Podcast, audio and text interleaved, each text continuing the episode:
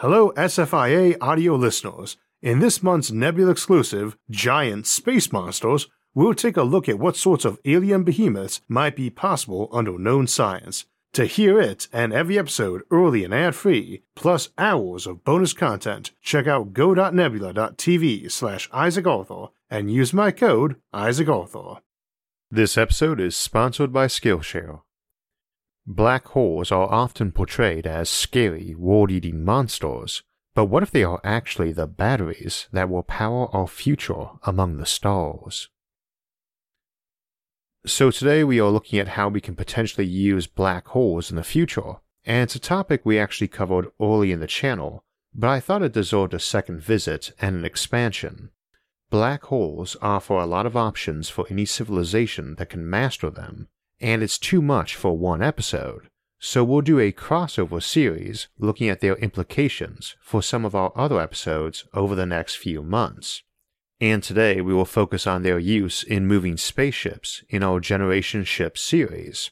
We'll follow that up with an Outward Bound episode on colonizing black holes, and then a visit to our Space Warfare series with weaponizing black holes. But we should start by talking about what black holes are and what they are not, and how artificial ones might differ from natural ones, and the various ways we can draw energy from them. Contrary to popular belief in fiction, black holes do not just suck material into them. Indeed, a star that's turned into one has a lot less gravitational force than it used to, and you could normally fly by one far closer than you could fly by a star of the same mass without being harmed in the least bit. It's common to say that black holes are so massive that even light cannot escape them, but this is wrong. It's less common and less inaccurate to say that black holes are so dense that even light can't escape them. But both remarks paint a false portrait that's only right because our most common known examples of black holes are those naturally created by stars dying, which are of course quite massive. There is a concept in physics called an event horizon, which, like the normal horizon on Earth, is a place where you can't see events occurring beyond it. The difference is that on Earth, if you live in a village, you can walk over to that horizon, see what's going on, and walk back home to tell everyone what you saw.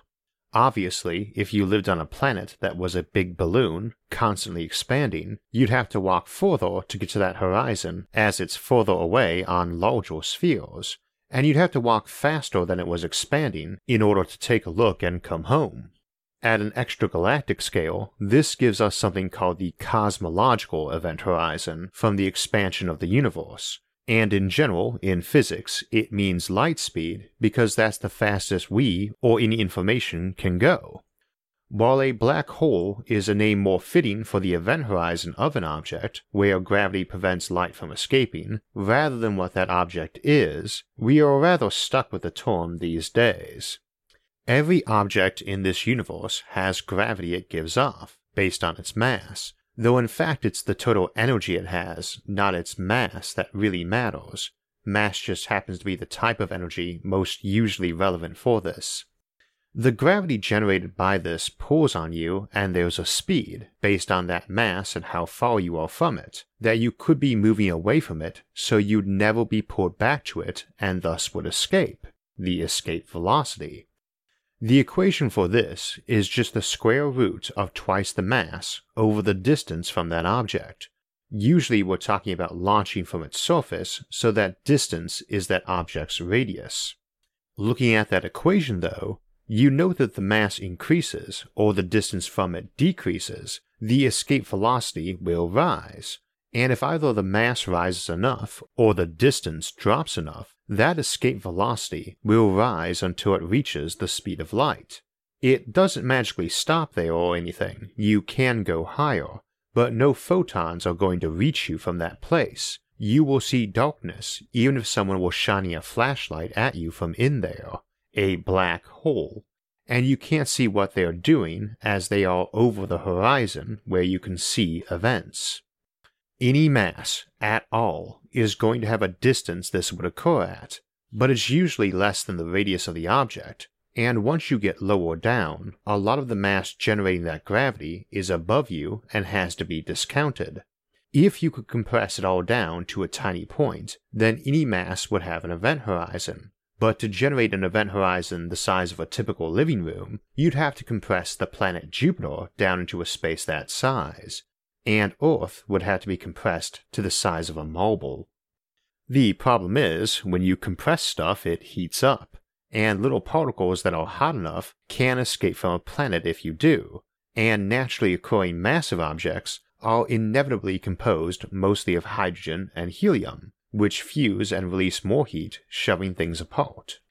Even if you took iron, which cannot fuse, and packed it all into one place, the heat released as it crunched up would vaporize those outer layers and blow them off. So just stacking endless trillions of tons of iron somewhere would only make a black hole if you took your time about it, letting it cool as you added mass. Hypothetical iron stars collapsing into black holes is something we looked at in civilizations at the end of time, and can exist exactly because they have eons to cool down as they slowly form by quantum processes. Given the series title, this approach isn't too fast, though you can do it faster than that. So black holes just don't form naturally below a certain mass, a mass greater than our own sun, but that only covers natural formation, and we're not limited to that approach. And the physics doesn't change for how they operate if they are smaller either, though a lot of their properties do. Now, we'll focus on small artificial black holes throughout this series, but there are ways to use existing black holes, natural ones, for useful purposes, including propelling spaceships. The problem is that naturally occurring black holes are really very uncommon. Only about 1 in 1,000 stars that form is massive enough to die as a black hole, and they tend not to be located where they'd be very useful for the typical civilization particularly considering their presence, would be prone to discourage civilizations evolving there. We'll talk more about how civilizations could find them useful in colonizing black holes in three weeks, but in terms of running starships, we do have a few options.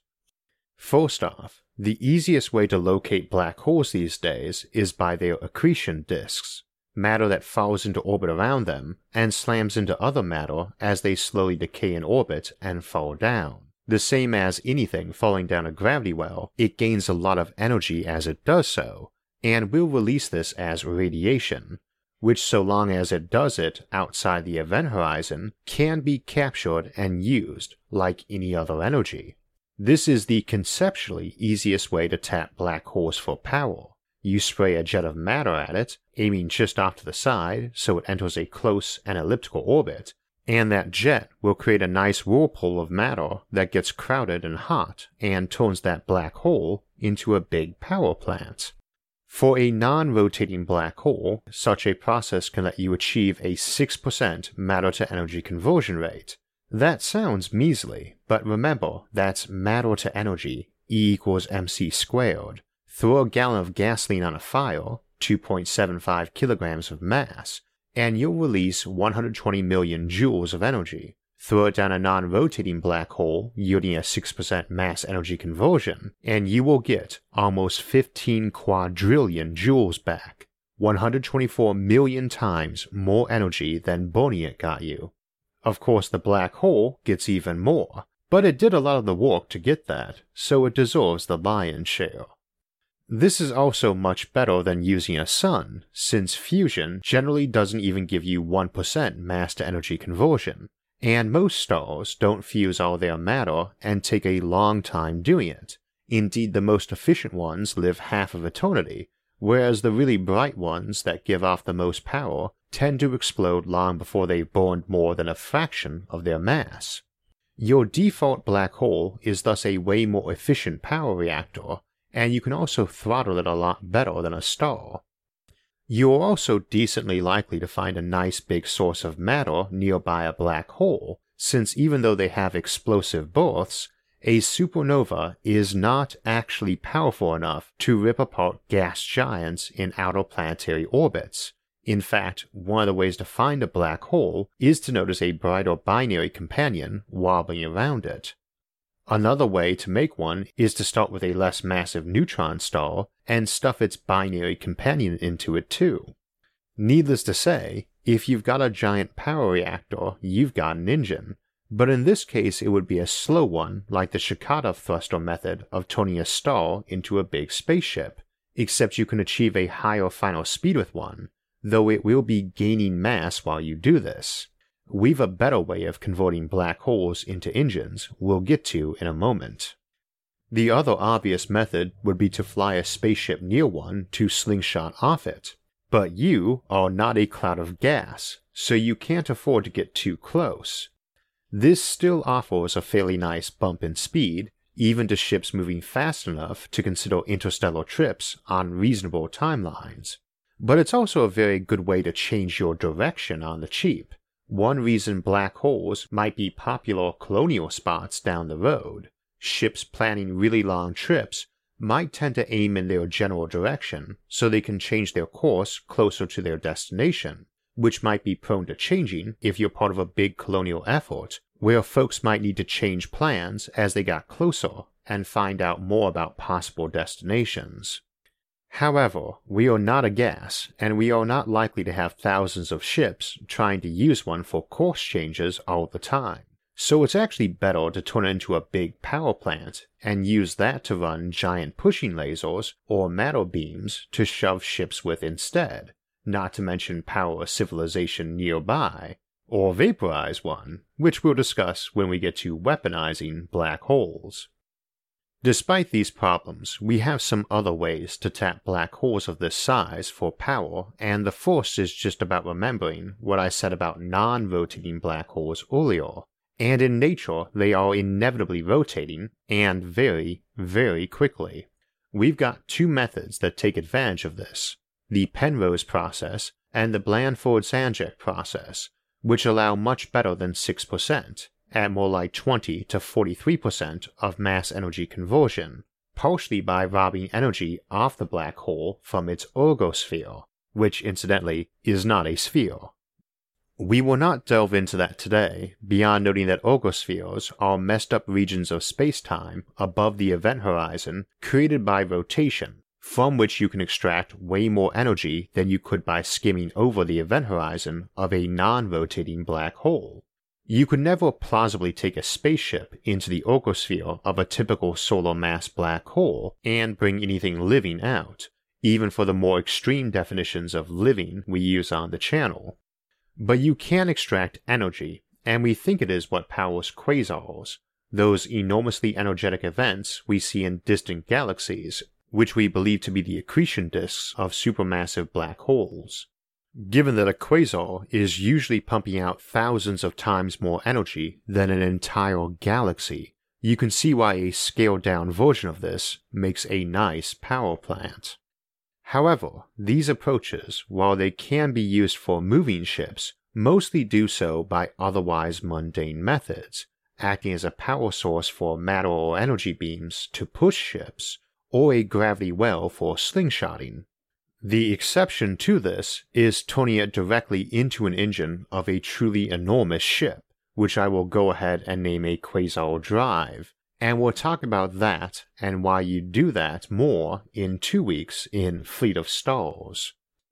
Channel regulars are probably already assuming we'll be moving on to talk Hawking radiation next, since these big black holes are obviously not ideal for regular sized spaceships, but there's a very large mass gap between natural black holes and the kind we'd want to use for Hawking drives, and trying to make black holes in that range and use their power is tricky, maybe impossible, so let's consider scaling our quasar drive down a bit first instead. To make a black hole, you just need to get a bunch of mass or energy in one spot, at a density high enough that it would be inside its own event horizon, this can potentially be done several ways. The conceptually simplest is to replicate nature, build yourself a great big ball of iron, and wrap that sucker in H bombs and implode it. The second would be to slam two such bodies together at very high speed, amusingly a similar process to how the gun type nuke works, and also mimicking nature a bit here too, as colliding neutron stars are thought to produce black holes, not to mention Earth loads of gold and other heavy metals. We've discussed the concept of a relativistic kill missile here before, a plain old hunk of metal accelerated to relativistic speeds, usually by turning huge lasers on them to push them up to speed. One way to make a black hole would be to have two star systems with laser pushing devices shoving a pair of RKMs up to enormous speed, which then slam into each other. And since an RKM need not be a simple metal slug, but could have some computers, propellant, and guidance on it, such a terminal rendezvous should be doable. Indeed, you could probably time things to have a whole bunch slammed together at once. An RKM potentially carries many times more kinetic energy than its mass energy, too, and as mentioned, it's really energy, not specifically mass, that matters for gravity. A black hole event horizon has a radius or diameter linear to its mass. Double the mass, double the width. So it's actually easier to make bigger ones than smaller ones because you don't need as high a density. For Hawking radiation driven ships, these really are only useful in the low megaton range and preferably kilotons, and we'll explain why in a moment. But while that seems great for a ship, practically ideal, there's no guarantee we could make, let alone refuel such a black hole. So a much bigger artificial black hole, but still a relatively tiny one, might be all we can do. There's no real technological hurdles to making an artificial black hole by implosion or collision. It's just brute force. Ramming two big trillion ton ion spikes into each other at 99.9% of light speed is no easy task, but requires no new physics to do it. You make the smallest black hole you can, then feed it matter and grow it if you need to, because this method of black hole power generation benefits from size and is about feeding the black hole. Your feed mechanism then also doubles as your attachment for keeping your ship tied to the black hole. Black holes respond to force same as anything else does. You just don't want to shove on it with your hand or anything else you want back. So your ship is basically being pulled toward the black hole, and you use the matter beam feeding it to shove you away from it, and everything else involved here is ionized and carrying a charge, so you can use magnetics to direct things. I want to emphasize, though, these are big ships, even by this channel's standards. Hardly the biggest ships we've discussed, or will discuss, but we're not talking the Millennium Falcon or Firefly here, or even the Enterprise. You only go this route if you can't make black holes less than a megaton, which is already 10 times more massive than an aircraft carrier and would just be the drive. If the smallest black hole you can make this way is a billion tons, then your ship and black hole fuel presumably mass in that range too, and now you're talking about something O'Neill cylinder sized. If the smallest you can make and feed is one with a nanometer radius, just a bit bigger than an atom, so you can cram atoms into it, then you're looking at ships massing around a quadrillion tons, which are likely to be Death Star sized objects, or if more long and skinny, dozens of kilometers across and hundreds long, assuming a density just short of water. However, we do have a couple other ways to pack matter in tight. One example is dark matter, which to the best of our currently limited knowledge only interacts via gravity, so you can find another way to interact with it and move it about. You could potentially pack the stuff in absurdly tight without having to worry about it slamming together to heat stuff or fusing. Incidentally, dark matter would just tend to buzz around a black hole, only falling in when it actually rammed the event horizon. Needless to say, we currently have no idea how to manipulate dark matter or even what it is for sure. Indeed, micro black holes, left over from the Big Bang, is one of the candidates for dark matter. But if we ever figure out how to manipulate it, employing it for gravity and mass is one possible usage. However, we have other particles that don't mind being close to each other, or indeed occupying the exact same spot. These are called bosons. Examples include the Higgs boson, the gluons that glue quarks together, the Z and W bosons that mediate the weak nuclear force, and photons. Photons are light waves, and even a laser pointer can make, aim, and focus them, so this really is old school technology. Much more precisely aimed photons become much more handy than using them in a PowerPoint presentation, so the notion would be to make a huge laser and mirror array that lets us dump a huge number of them into the same spot at the same time. This creates a Kugelblitz black hole. It's what lets us seriously contemplate making black holes down beneath the megaton range that would produce a lot of Hawking radiation. Needless to say, this likely requires a huge power source, like a star, to get all that energy together, and an awful lot of mirrors to keep it all bouncing and focused. Light moves rather fast, so if you're trying to make something smaller than an atomic nucleus, which light would fly by in a mere billionth of a trillionth of a second, you need a lot of juice and a lot of precision. This is where we get into Hawking radiation, because other methods all involve big and massive ships or infrastructure, and generally need to be bigger and more massive to produce more energy, and often grow in mass as you produce energy. Hawking radiation is the reverse. The less massive it is, the more power it gives off. It falls off with the square of mass, half the mass, four times the power, make it ten times more massive, get only a hundredth of the power. Lifetimes go with the cube of mass, 10 times more massive, a thousand times longer lived, as they evaporate slower and have more to evaporate. Your typical natural black hole gives off so little Hawking radiation that you'd have problems detecting it even with our best equipment. Natural black holes are expected to live nearly forever. That Hawking radiation is why it is nearly forever. We've got two common explanations for this the virtual particle explanation and the classic Hawking explanation, which is similar to the Unruh effect. Most of us find the virtual particle explanation easier to give folks, but it really isn't ideal. Virtual particles are always a bit dubious, as an explanatory tool anyway, and always leave folks wondering why the negative mass ones are the ones that fall into the black hole. Still, it is the one I've used in the past for discussing the matter, mostly because I haven't heard any other examples I felt didn't require a heavy familiarity with special or even general relativity to make sense, and we're really only interested in how much power these things produce. Last year, PBS Spacetime did a really good explanation of Hawking radiation and of the Unruh effect not long after, so I'll link that instead for today. For our purposes, what matters is that black holes are theorized to produce a lot of power when they are tiny, again falling off with the square of mass.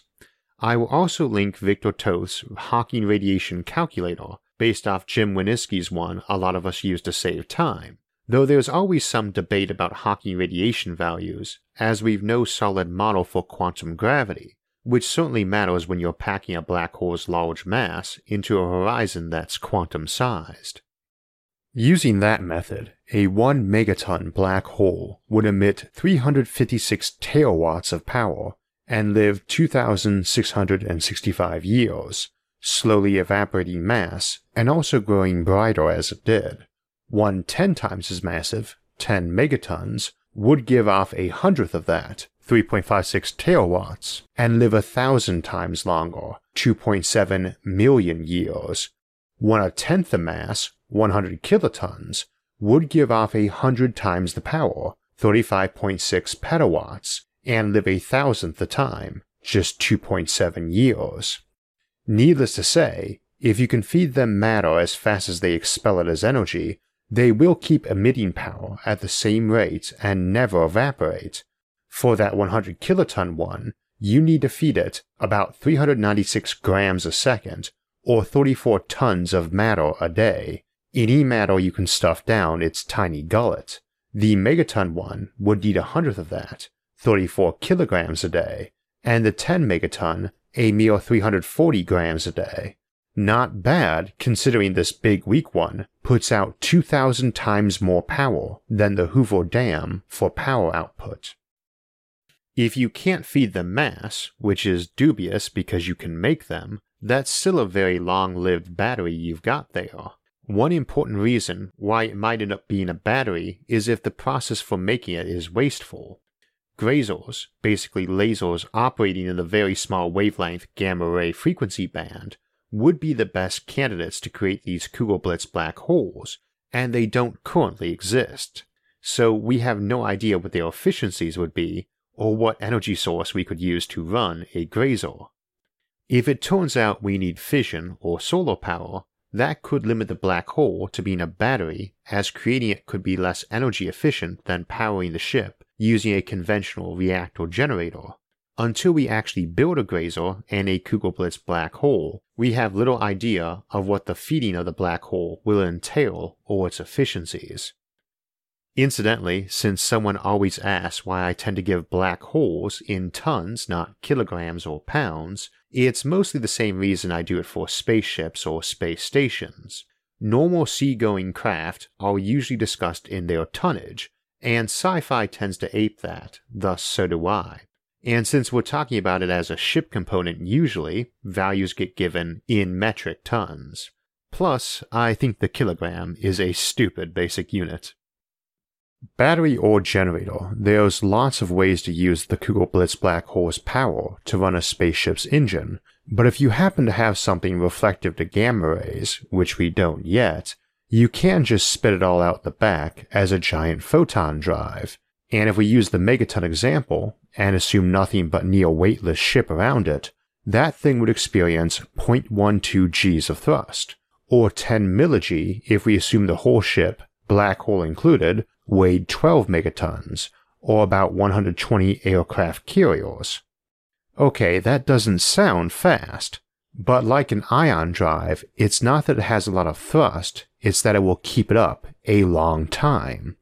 Now we could boost that by the same method we could run the thing if we didn't have gamma reflective materials, which is by dumping gas in around it to soak up the gamma rays and get hot and ionized and shoved out the back. But that is paying a mass penalty, as you will run out of fuel much faster than if you crammed it into that black hole. Incidentally, it is not sucking any or much of that gas in itself, because it is smaller than an atom and emitting a lot of energy. So it's like trying to cram a basketball into a spewing garden hose nozzle. Now the 10 megaton version produces a hundredth the power and has 10 times the mass to push around, a thousandth the acceleration, while the 100 kiloton version is emitting 100 times the power and has a tenth the mass, so we're getting a thousand times the acceleration out of it. You also see much higher figures for power output in this mass range in some discussions. Like I mentioned, there is debate about models, and I'm opting to use the one with a handy calculator available online because I know my audience, and many will want to put in their own values. Kicking it down to 10 kilotons of black hole and that same ratio of ship you've got 10,000 times the power of that 1 megaton black hole pushing a hundredth the mass, a million times more acceleration, but your black hole would only live a single day, unless fed, and would be emitting about 15 times as much power as hits the Earth from the Sun, as a giant gamma beam out the backside, just as a reminder of why we say there is no such thing as an unarmed spaceship and why space travel is very energy expensive, since you could light several planets up with that much power instead of pushing a few thousand folks around. Again, depending on models, each tends to have a sweet spot for the ideal mass of a black hole as a ship drive, and it always depends on if you can feed the thing, and whether you can do the straight photon drive, if you can feed it, you can also just add more smaller black holes to up your power output for a bigger ship. Need twice the power, slap in two black holes, if you can't do a smaller one, or if it's not practical to feed it matter. They are great for efficiency and high maximum speed anyway, as they match antimatter for mass energy, and even if you lose a lot of that by using mass superheated by absorbing the gamma it gives off as your thrust, it still beats a fusion drive, and that version is easy to throttle. Get a megaton one, and you've got a power source that's quite good compared to a fusion drive. Even adding propellant to get that higher thrust, that will last you millennia. You just have to refill on propellant occasionally, and literally anything works. If your fuel storage gets ruptured, you can still slow down the slow way. Even without a gamma reflective material, you can make a large containment chamber and let that heat up to produce radiation in wavelengths you can reflect. That's the same trick we discussed using for making black holes into fake suns earlier this year. Plus, unlike antimatter, they don't explode, or at least do so at a set and easily calculable time. Since they are subject to the rocket equation, they do not quite match a laser push system, which also gets to double up by bouncing light off a ship, not just emitting it. However, you can use them to power those lasers far more efficiently than a star or fusion reactor will, assuming you can make larger stationary ones you can feed. An unfeedable black hole is just a battery, not a generator, though that's often handy too.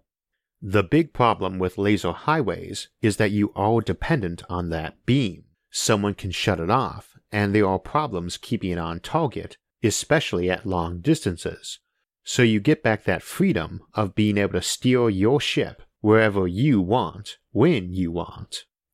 They work great in combination with laser highways too, same as we discussed for a fusion economy in colonizing Neptune. You use the beams when you can and the engine when you want, and you can get up to a very decent fraction of light speed this way. Such a ship ought to be able to pull off half light speed, depending on what you're carrying and how efficient your setup is, and if you got help speeding up or slowing down. A black hole based ship, though, of any of these varieties we've discussed today, is but the tip of the iceberg that a black hole economy and civilization offer, if we can master them and if our theories about them are mostly correct. And we'll be looking at them in more detail in coming episodes, so stay tuned. So I get asked fairly frequently about a lot of the graphics we have on the channel these days, and a great number of those are done in-house by various animators and graphic designers who volunteer their time to bring these awesome ideas to life. Indeed, that's part of the reason we revisited the topic of black hole ships, as the original video only had animations I'd done, and my talent for that, especially back then, was nowhere near as good as what they produce. Needless to say, I can't thank them enough, and you can always see more of their work by clicking on the links to their various art pages down in the video description, where we always list the editors and musicians who help on the show too. And if you have an interest and time to volunteer helping out, we're always glad to add to our numbers, and I'd also always encourage more folks to try their hand at making their own YouTube videos. Animations and graphic design take practice to get real good at, but it doesn't take too much to get started, and if it's something you've an interest in learning, it is a topic that there are a lot of top notch courses for over at Skillshare.